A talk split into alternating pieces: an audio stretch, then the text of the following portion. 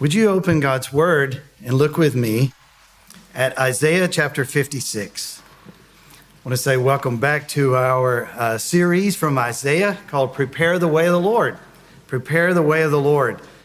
There are two really pivotal chapters that are found in this really large book, Isaiah. One of them is where we started the series, Isaiah chapter 40. And the other one is where we are this morning, Isaiah chapter 56.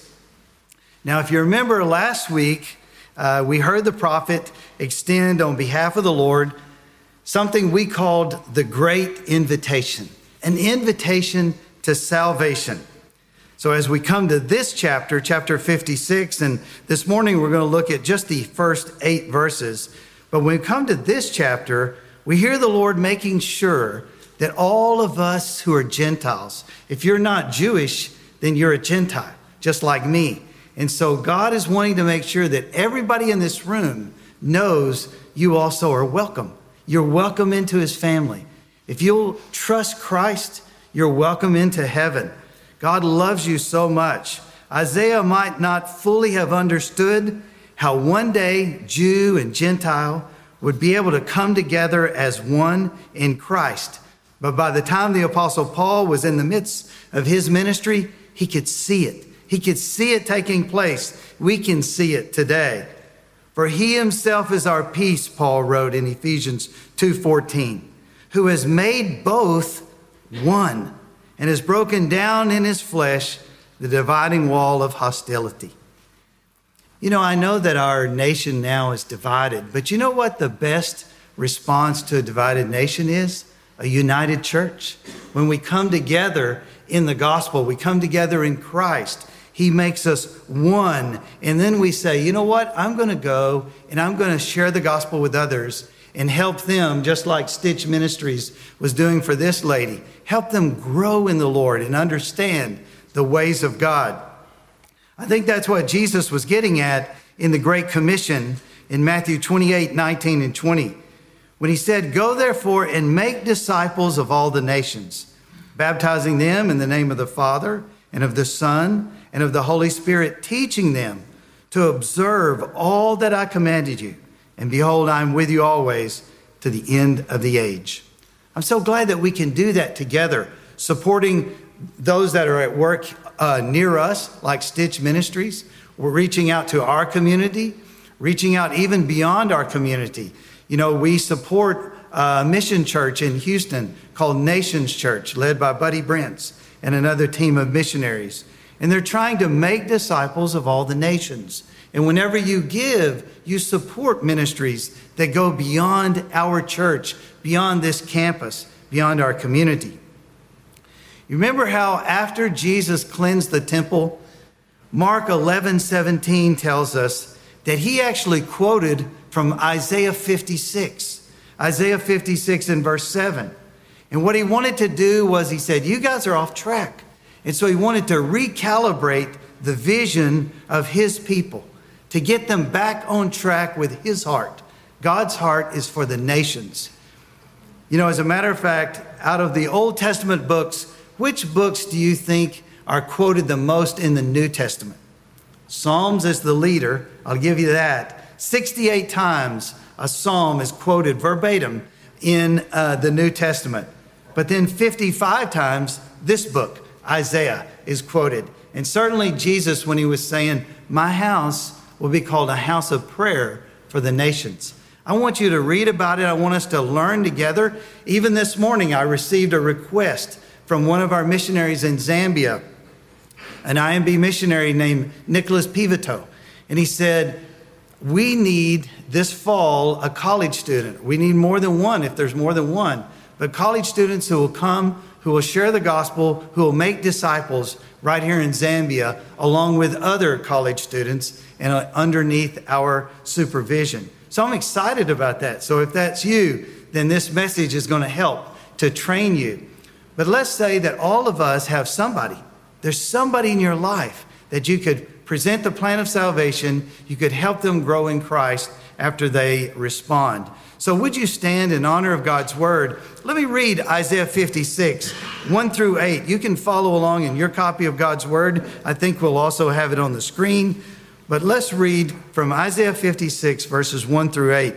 I'm reading from the ESV translation. Thus says the Lord Keep justice and do righteousness, for soon my salvation will come, and my righteousness be revealed. Blessed is the man who does this, and the Son of Man who holds it fast, who keeps the Sabbath, not profaning it, and keeps his hand from doing any evil. Let not the foreigner who has joined himself to the Lord say, The Lord will surely separate me from his people. And let not the eunuch say, Behold, I'm a dry tree.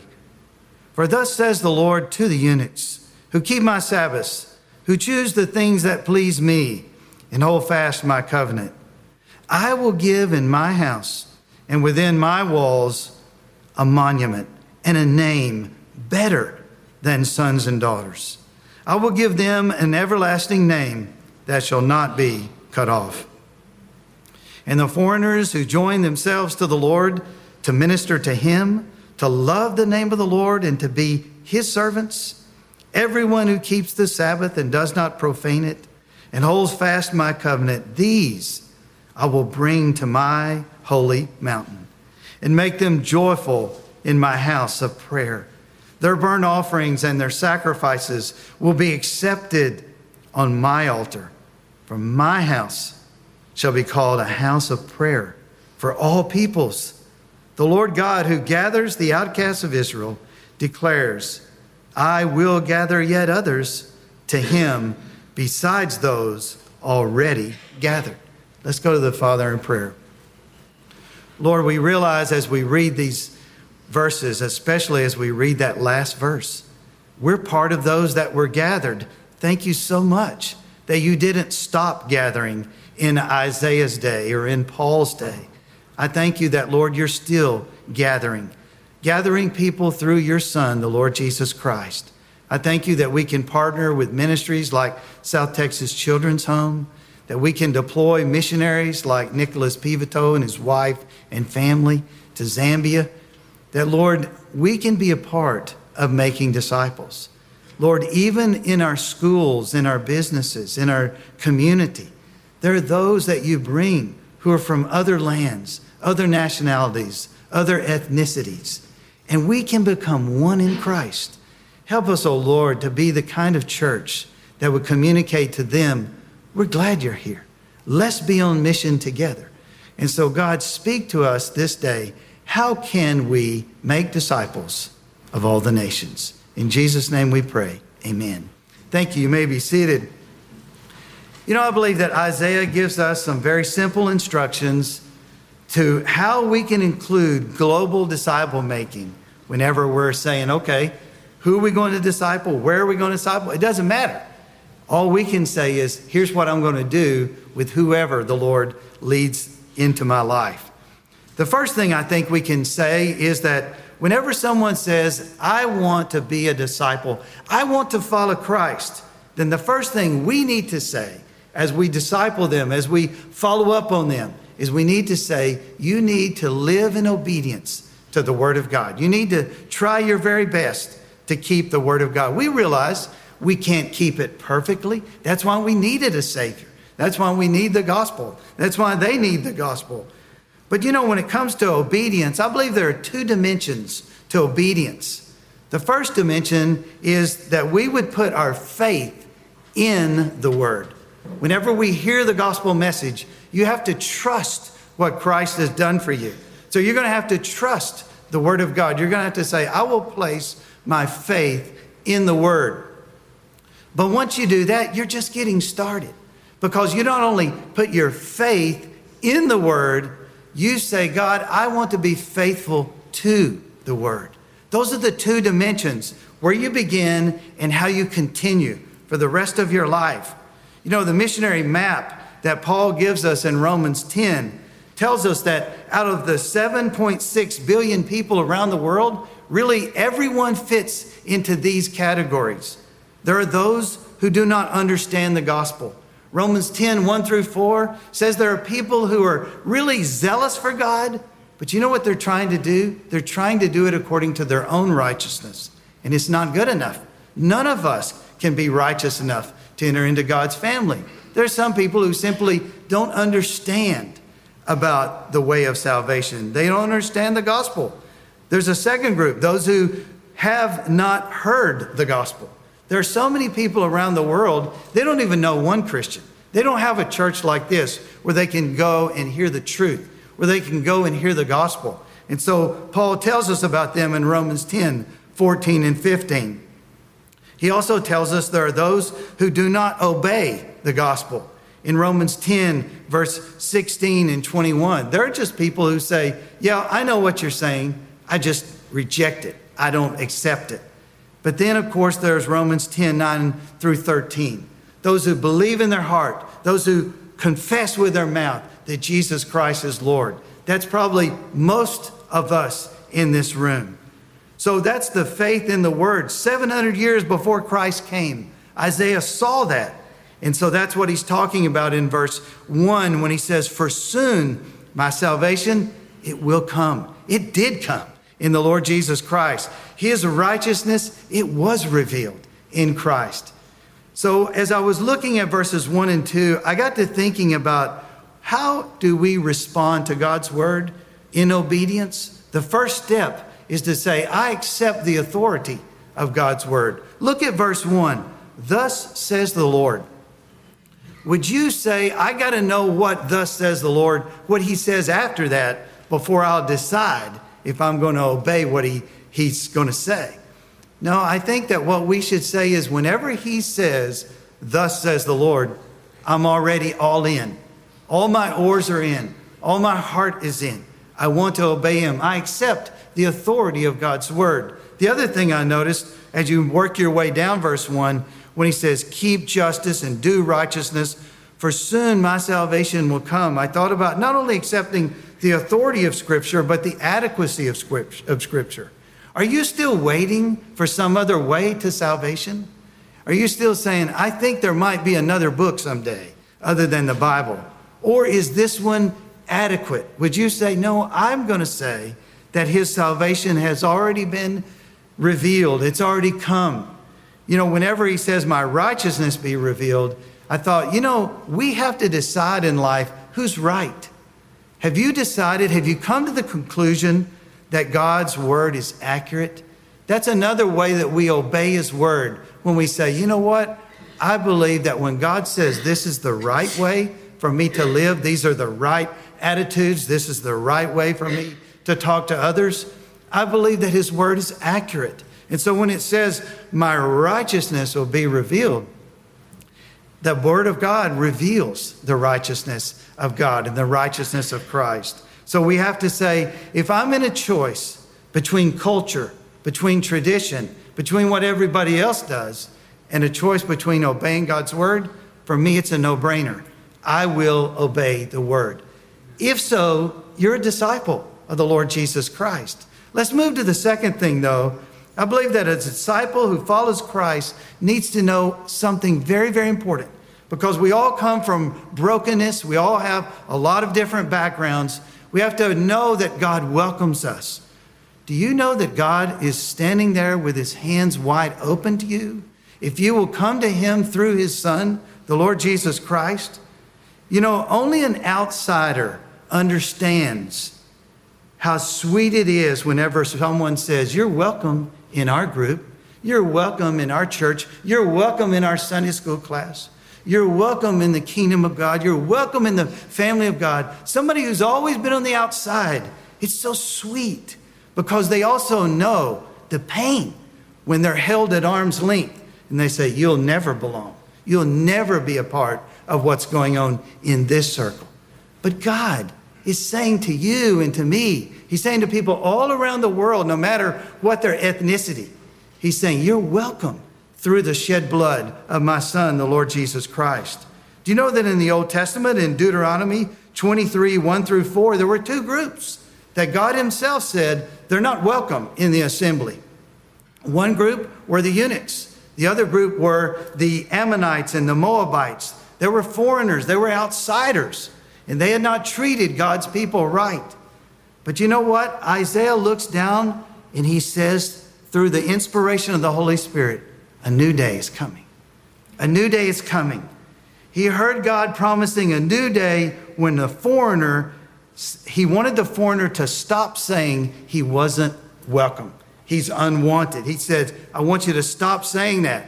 Look at what he says in verse 3. Let not the foreigner who has joined himself to the Lord say, Well, the Lord will surely separate me from his people. There's nobody, listen to me closely, there's nobody that stands in the shadows when it comes to God's family. Everybody's welcome at the foot of the cross. Everybody's welcome in the center of God's love and activity and what he wants to accomplish. The other group were the eunuchs. And so he wants the eunuch to stop feeling unimportant because they can't have a family. And so he says, Let not the eunuch say, Behold, I'm a dry tree. I can't bear any fruit. I can't accomplish anything in my life. Well, what was the turning point? Look at verse 3. Something turned the corner in verse 3. Let not the foreigner who has joined himself to the Lord. That's always the turning point. Whenever you make a faith commitment, a public declaration, a public profession of your faith in Christ. And so, if you have, we need to stop playing some video from the past and we need to start receiving the identity that we have in Christ, that we're accepted, God loves us. As a matter of fact, there's so many wonderful things that God says to them when He says, Look, I'm going to give you a monument and a name better than sons and daughters. God's got an identity that's better for you. And then He says, I'll give them an everlasting name that shall not be cut off. So think about what that would mean to someone who was a eunuch. This is incredible that outsiders would receive such a welcome. Let me move to the third thing. If someone in your life says, I want to be a disciple, I want to follow Christ, then you need to challenge them okay, whatever God has placed in your life, whatever gift, ability, whatever resources, will you offer those to help with His work? You know, somebody who says, I follow Christ, but they don't want to be a part of what God is doing, is that true? Is that even possible? Disciples all over the world can give the following kinds of offerings to his work. Look at verse 6 and verse 7. You know, he says, And the foreigners who joined themselves to the Lord, okay, what comes next after a person joins themselves to the Lord? To minister to him, to love the name of the Lord, and to be his servants. You see, one offering you could say is, I want to offer to God the gift of service. I want to I want to do something for God. Does that ever just really move within your heart? That's why we have a clothes closet. That's why we have a servant's heart ministry. That's why we reach out to students and to children. That's why we send missionaries because people the people of God have this internal I don't know, it's like a compulsion. And they're saying, I've got to serve him. I want to give him the offering of service. But there's another offering you could offer to the Lord for his work read on. He says, Everyone who keeps the Sabbath and does not profane it and holds fast my covenant. I think another offering you can give is sanctification. To say, Lord, I want to try my best not to be a stumbling block to those that are in my world, to those who are watching me. Do you know what will hinder the work of God more than anything else? Is the inconsistency of Christians. Whenever we say one thing, like on a Sunday morning, but all through the week we live for the evil one or we live like the world. And so we need to say, Lord, I want to be a consistent witness for Christ and offer you this sanctification offering. There's another offering, and that would be a song. I love so much how we have so many talented musicians and we have so many talented singers who are always helping us to lift our song up to the Lord. That's another kind of gift. As a matter of fact, I'm glad you can't hear me singing because I'm down here. You know, I feel sorry for Tim. I'm sorry, Tim, if I wrecked your hearing. Just uh, send us a bill. No, I'm kidding. But anyway, uh, the song, man, the Lord gives you such joy. And you ought to say, I, I just got to sing to him. Some of my best moments are in the car singing praise songs with KSBJ and so forth. But he makes them joyful, he says, in his house. They're offerings to support his work. When you can say, okay, I'm going to give an offering to First Baptist because they take our offerings and they just send it in so many different directions to support so many different ministries in God's work. Of course, there's the supplication for his work. When you come to verse 7, he says, For my house shall be called a house of prayer for all peoples. We can pray, we can offer up supplication for those around the world. Well, let me give you one final one. Someone who says, I want to be a disciple, I want to follow Christ. I think that what they should say from that point is that point on is, Lord, use me to reach someone else. I want to conduct outreach. I want to be a part of reaching others. Isn't it amazing in verse 8 that Isaiah, his vision must have been incredible? How far down the future can you see? Isaiah could see me and you coming to know Christ. Here's how I know. He says, I will gather yet others. When it says others there, you know your name is included in there. I will gather yet others to him besides those already gathered. They were gathering in Isaiah's day. When you read through the New Testament, they were gathering in those days. But you know, God's still gathering in 2021. And He still wants to gather even beyond you. And so when a church grows, is when a church captures that vision and they say, You mean God could use me to reach out to someone else? I mean, by the time we get to verse 8, it's like he's driving a sports car and he's, man, he's shifting gears. I want to give you five gears from that one verse. The first gear is the word go. You know, he says those are outcasts of Israel.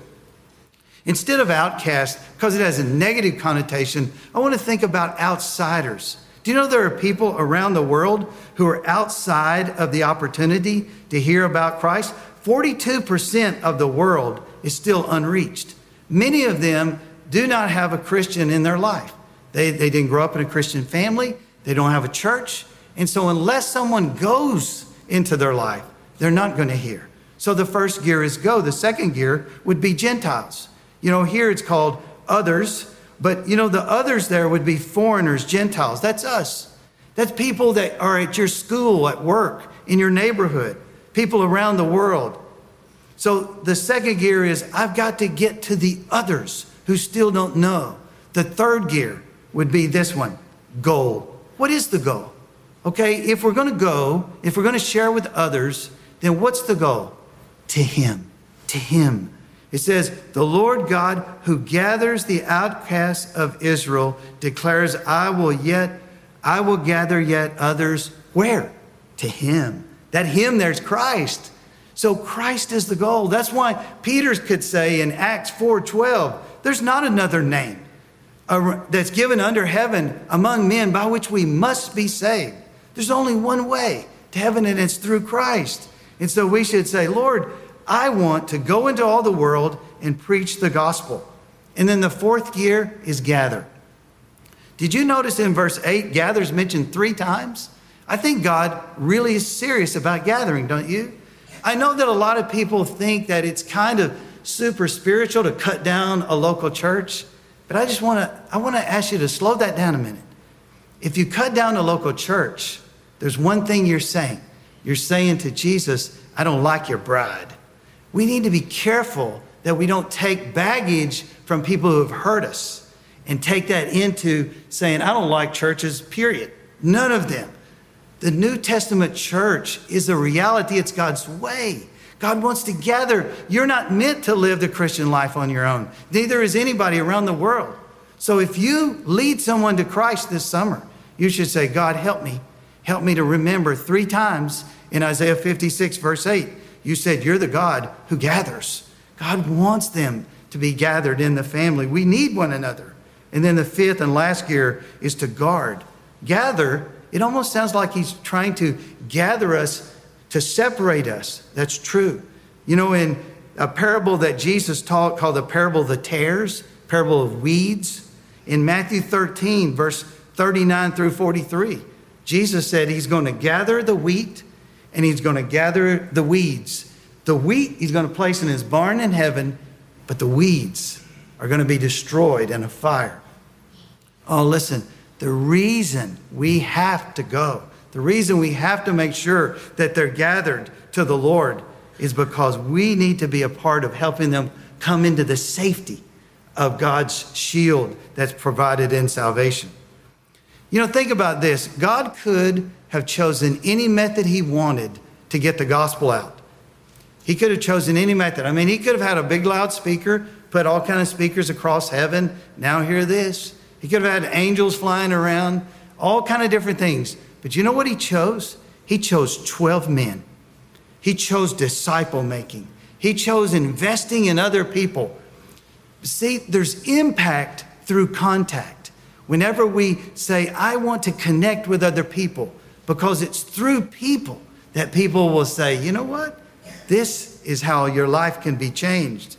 And so that's why whenever Paul was, you know, on the face of this earth, he was finding people like Timothy, a younger man, and he said, I want you to come with me. I want you to watch me, and then I'm going to give you responsibilities, and then eventually you're going to help others. I'd say he modeled, he mentored, and he multiplied. What about you? Are you modeling? Are you mentoring? Are you multiplying? Certainly, Timothy's parents, you know, his mom, his grandmother, they did what they could to, to mentor him, to disciple him. But, but Paul came along and Paul took it to another level. Are you reaching someone else with the gospel? You know, if there was one place that Isaiah 56 was completely fulfilled. You know where that one place was? Ethiopia, the Ethiopian eunuch. The Ethiopian eunuch, Acts chapter 8, verses 26 through 39. One man came to Christ in a chariot on a dusty back road. The Holy Spirit led Philip to join the chariot. A man was reading the Old Testament scroll of Isaiah. Isaiah. And Philip, it says, opened his mouth, beginning with this scripture, and he told him the good news about Jesus. When he baptized that foreigner, guess what happened? Isaiah 56 came true. Foreigners coming to know Christ and eunuchs coming to know Christ, all in one man. Isn't it amazing how God can accomplish His word? He wants to fulfill His word, His plan in your life and through your life. Don't forget, I'm praying that God would lead somebody from our church to go to Zambia, you know, to be a college student and help, you know, Nicholas Pivoto and his family and all these other Zambian Christians to be able to fulfill the Great Commission. I received a newsletter last night from Jesse and Danielle Cook. They're getting ready. They're finishing their language study. Uh, by September, they'll be going to Costa Rica. It won't be long after that, Jesse's going to be saying, Come on down, send a mission team. Uh, we're already going to partner with Buddy Brents and Nations Church in Houston. Next June, Lord willing, we want to take a team from Nations Church and from First Baptist Columbus and go to Japan and come alongside of Jacob Tice and his mission team and reach those that are there in Osaka, Japan. And we want to help them with discipling. You want to go? Is God calling you to go? It's not just a trip, it's a mission. You see, our mission is to make disciples of all the nations. Who is it that God is calling you to reach, to disciple? Maybe it's you. It starts with you. You know, I know some are finishing up school, some are going to be free in the summer. We got VBS coming up, we got student camps coming up, children's camps coming up. You know, there's a lot of ways you can be a part of all that God is doing if you'll just simply start by saying, I'm going to turn my eyes on the Lord and I'm going to follow him. Let's pray, and whatever God says to your heart, I'd be happy to pray with you. I'll be waiting down front if you need someone to speak with. Lord, thank you so much for this time to gather together in the name of Jesus. Uh, we've assembled in your name and asked, invited you to, to bless our time. And so, God, we want you to have your full, full control during this time of invitation. May your Holy Spirit speak to our hearts. Let each person know that the Great Commission includes them. First, that they would come to salvation in Christ, become a disciple, but second, that they would also make disciples of others. And so help them to know there's a place for them. In Jesus' name we pray. Amen.